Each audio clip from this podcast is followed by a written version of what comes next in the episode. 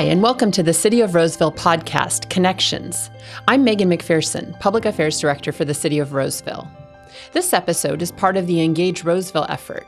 Engage Roseville is a community effort to prioritize city services and develop options to align service levels with revenue. Similar to most cities in California, Roseville is facing budget gaps in coming years due to flattening revenues and increasing costs. Roseville is being proactive about asking our community for input to prioritize the services we provide to the community. We're focusing on the following five general fund departments Public Works, Police, Fire, Parks, Recreation, and Libraries, and Development Services. And this episode focuses on development services. Roseville's Development Services Department literally helps build our community. They shepherd projects from plan check and inspection to building occupancy. With me today is Development Services Director Kevin Payne.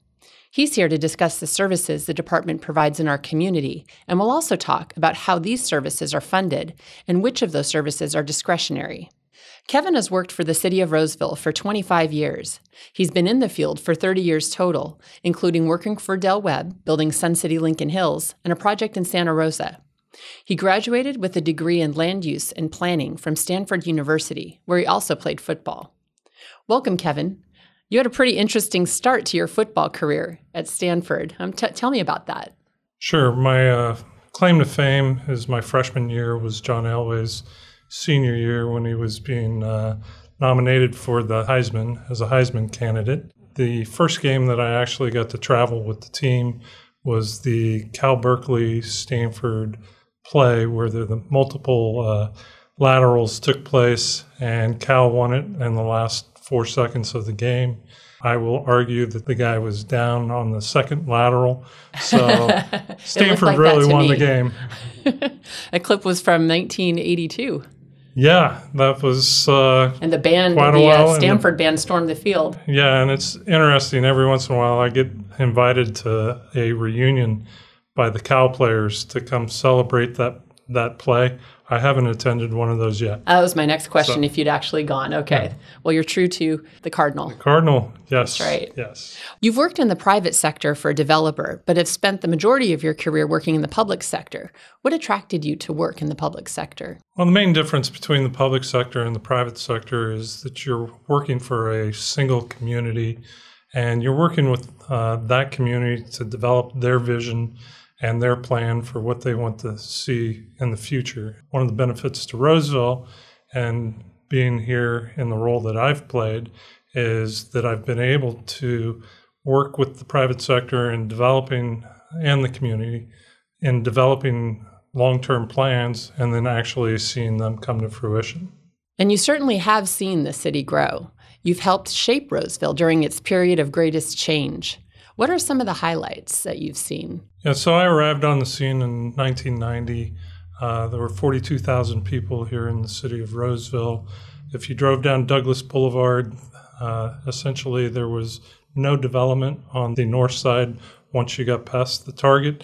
They had just started installing the major infrastructure for the Northeast Roseville specific plan, which is now where Kaiser Hospital, the Auto Mall, the uh, theater complexes are located. All of But that was open at the time. All that was vacant land just with six lane roadways that ran through it. The North Central, or the area where the Galleria is located, and the fountains and Creekside Town Center, there was basically the roads had just been rough graded. For the majority of it, it was grasslands and jackrabbit habitat. There wasn't a whole lot out there. And then on the west side of town, you know, Fiddyment Road was the city boundary at that time. There wasn't any development basically west of Foothills Boulevard at that point in time. We were just starting the Northwest Roseville specific plan. So um, that was just coming out of the ground at that point in time. So, yes, I've been fortunate enough to see it grow from a smaller community to a larger, more regional player throughout the years. And that happened in a relatively short amount of time in terms of Roseville being over 100 years old. That change all happened. Yeah, it was a decade or two. compressed time frame, and, and that's one of the unique uh, things about this community is that my career here has allowed me to work on projects, multiple different types of projects, the mall, the hospitals, specific plans, both in Greenfield application and in the downtown. If any planner in any other jurisdiction had the opportunity to just do one of those projects, that would be a career for them. Well, Roseville's developed into quite a hometown and a destination in the region. And sometimes people complain that there's been too much growth. But tell me what makes growth important to a thriving community. Well, first, I think you have to look at how Roseville plans growth. We use a specific plan uh, process which looks at a balance of land use and allows us to be able to accomplish benefits for the community. Uh, examples of that are the Mike Shellito Indoor Pool, our Mahany Park and Maidu Park facilities, major citywide park facilities. The retail type of users that have, have located in, in this region are here because of the population and the number of rooftops. So without growth, we wouldn't have the Galleria, you wouldn't have the fountains, and you wouldn't have Creekside or even the development along the Fairway Boulevard stretch. You know, one of the things that we focus on as part of the planning process is making sure that development pays for itself and as part of that that it brings a benefit to the community and above I, and beyond what it above, costs to build the infrastructure exactly uh, another kind of amenity that was actually secured through the development process was mahany park uh, that was del webb's contribution to the city as part of their project coming to Roseville. There are development fees that are associated with public facilities. We have areas that pay a downtown uh, fee that are over and above what you would find in the infill areas or, or where the existing community uh, was located. Those have gone towards the improvements that you see here in the downtown. Uh, the parking structure that's under construction at this point in time. Fire facilities fees are paying for the new fire station number one. So growth is actually paying for other amenities other than what are just within uh, their kind of physical location. In addition to paying its own way, we have these added benefits because of the growth that we've experienced. Exactly. And, and once again, it goes back to balancing development with what the project is actually bringing to the community overall. And Roseville's also had the advantage at this point in time in terms of its development, as you mentioned, the specific plan process of looking at wide areas of land in a very comprehensive manner to figure out where's the best place to locate the school, the fire station, the retail, um, the, the trails that make the most sense for the community. Yeah, going back to the specific plan process, that process allows us to look at properties that are over 500 acres or more to be able to do wholesale planning as far as developing exactly what you said where the major infrastructure, roadways, land uses are located. Also allows us to obtain greater requirements as far as parks are concerned. We have a nine acres per thousand standard. That means nine acres of land is dedicated by the developer for every thousand population as part of their plan. In other regions in California, they're subject to what's called the Quimby Act, and the Quimby Act is essentially a five acre per thousand requirement. So we're almost getting double the parkland dedication through that process as part of Roseville's approach to planning. That's one of the prime examples of the benefits to doing kind of this larger footprint and establishing our, our growth patterns here within the the community. I think it also helps us when we plan our roadway network and uh, making sure that we have major arterials that connect both sides of the community. Um, you know, some of those take time to build out, uh, but we, as part of that that planning process, we put uh, financing systems in place that take care of the ultimate construction of roadways. They may be longer term, but as growth accelerates, so does the acceleration of the funds that are available to construct those roadway improvements. So those roadways get built at the time that they're actually necessary. Those are just a couple of examples of how we plan, how we balance growth, and balance our approach to uh, land development here within the city. If you look the overall state of California. Pick up a newspaper at any point in time. Our state legislature is dealing with affordable housing and the lack of affordable housing throughout the state. Roseville has been an ongoing producer of housing. Even during the recession, we had one of the higher levels, although it wasn't where we had been at the peak as far as producing housing, but we were still producing housing within the community. What's the benefit to that? Well, when you stop producing housing, you stop collecting the fees for these other amenities. The other component of that is you start driving the market pricing up on existing housing, which then reduces that affordability for folks that either want to get into their first home or be able to live and work and enjoy all the amenities that the community offers. It's a supply and demand equation sure. when it comes to that. Exactly. Development services is kind of a vague description of all of the things your department does. What should people know that development services is responsible for? Well, we already talked about the planning aspect. So if you look at the development process, planning is up front. And then once uh, you get approvals through the planning process, uh, you move into the plan check process, which involves our building and engineering functions. And then you move into the construction side of things, which then continues to involve our building and engineering functions as uh, they're doing inspections out in the field, as underground improvements are being put into place, and vertical development for uh, buildings are taking place. Then at the end of the day, all functions of planning, building, and engineering are involved in signing off on the final occupancy of any new structures that are taking place. The other aspects of our business uh, include business services section. That section uh, provides basic support through our mapping functions, GIS, uh, database management. It's really a support function for the planning, building, and engineering operations uh, within development services. Uh, in addition to that function, we have our permit center, which supports, once again, planning, building, and engineering. That was put into place back in uh, 1999 timeframe to early 2000 when the Civic Center actually was uh, constructed. The whole thought process behind uh, that function was to create this one stop shop where both the development community, the residents, uh, future businesses or existing businesses that were looking to do improvements could come to the Civic Center and have all departments that are involved in that planning, engineering, and building functions all located at uh, one location. So, if people are building a patio, if they're constructing a pool, or they're doing an extension on their house or remodel, yeah, they would come to the permit center.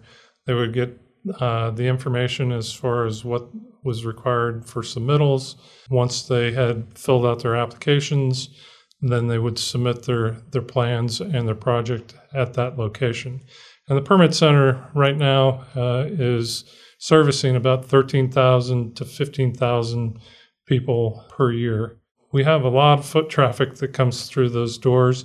That doesn't account for uh, responses to emails, phone calls, those type of items that folks are looking for basic information for exactly what you were talking about patio covers, pools, water heaters, uh, any of the kind of home needs, plus you know small businesses that are coming forward that that want to be able to start a business here in Roseville and they need to know what the tenant improvement process is. All those uh, items that are associated with the planning side of the operations are also addressed. We have a full time planner that works the counter um, five days a week. So uh, just to make sure that when the public comes through those doors, that we can make every effort to be able to provide them with the answers that they're looking for.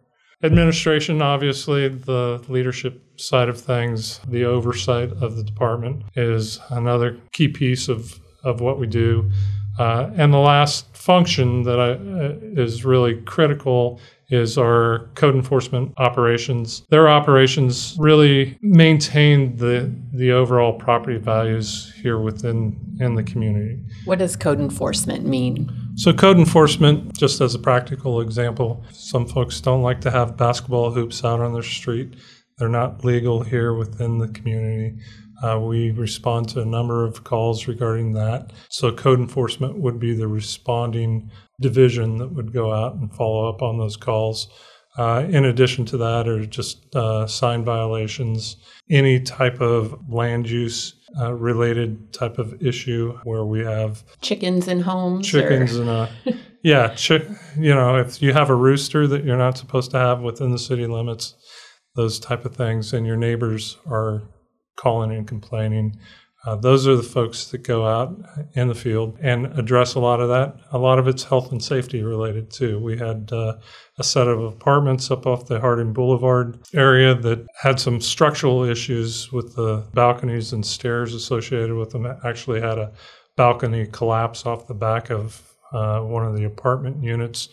Uh, code enforcement was key in bringing that entire facility up to meet code and make it safe for the residents that, that live in there. And we've seen in other Northern California cities uh, recently in Oakland and in Berkeley in the last couple years um, the tragedies that can happen when buildings are not built to code um, and are unsafe. Yeah.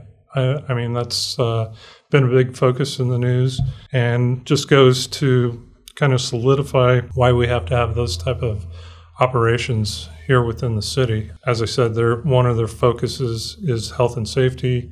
It's also property maintenance, making sure that we don't have you know weeds that are three feet high in folks' front yards or rubbish or parked cars, parked cars on lawn areas.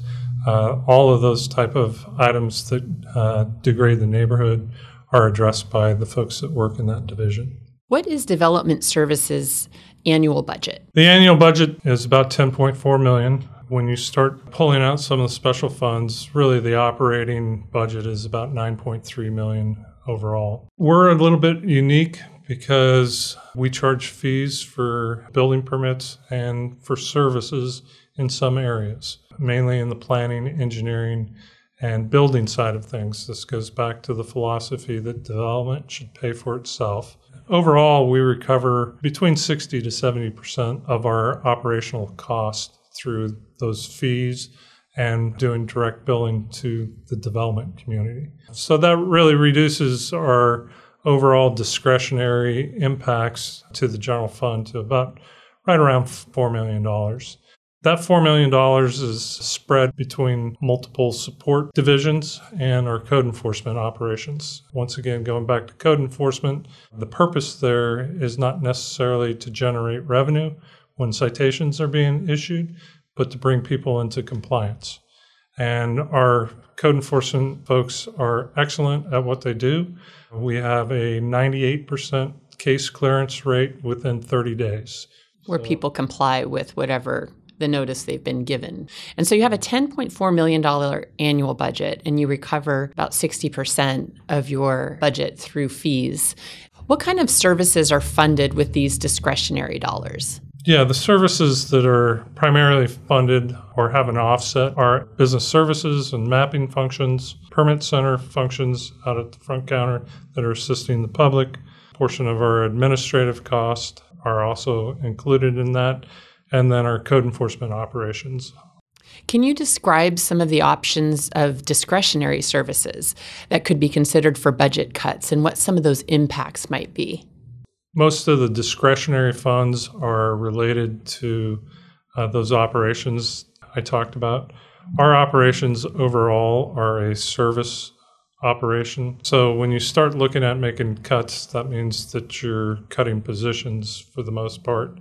And what that does is it has a trickle down effect. Uh, it really starts to reflect more in our performance standards, where it takes you longer to get your plan checks through the process. It may take you longer to get inspections followed up on. On the permit center side of things, we may not be able to staff the front counter for the number of hours with the number of people that we have. From a code enforcement perspective, uh, we may not be reaching that 98% compliance rating that we've had in the past because we have less people to deal with the individual issues. And for a city our size, We have three code enforcement officers. The third position was just added last year. You know, the council has recognized that it's a uh, priority function, much like fire or police. It provides safety to our neighborhoods. So when we went out and took a look at kind of what the staffing ratios are, we were significantly lower than some of the surrounding jurisdictions, and the council made the decision and gave us direction to bring on a, an additional code enforcement officer. Those are all tough choices. Thank you, Kevin. We've been talking to Kevin Payne, Roseville's Development Services Director. There are several other ways to connect to your city. We have multiple accounts on Facebook, Twitter, Instagram, YouTube, and Nextdoor. We also have free electronic newsletters on different topics, including job openings, public safety news, city events, and more. Go to roseville.ca.us/connect to sign up. To learn more and get involved in the Engage Roseville effort, go to engageroseville.com. Register for our flash vote surveys at flashvote.com/rsvl.